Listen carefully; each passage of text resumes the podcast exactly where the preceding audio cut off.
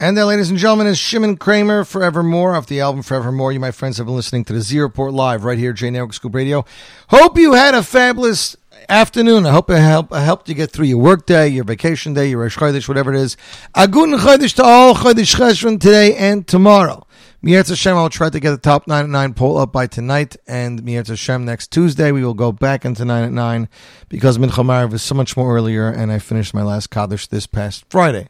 So, not so much of a worry. Got the uh, yahrzeit coming up and the Matseva, and that pretty much is going to wrap up my year. And then I'll be able to get back into producing, uh, emceeing, and listening to music full time, like I've been skipping out this last year. Anyways, want to wish you guys a fabulous Chodesh, a Chodesh Tov. Have an amazing weekend, week. We have an amazing week coming, ladies and gentlemen. Don't touch that dial more. Great Jewish music is coming your way right here. J Network, Scoop Radio. You.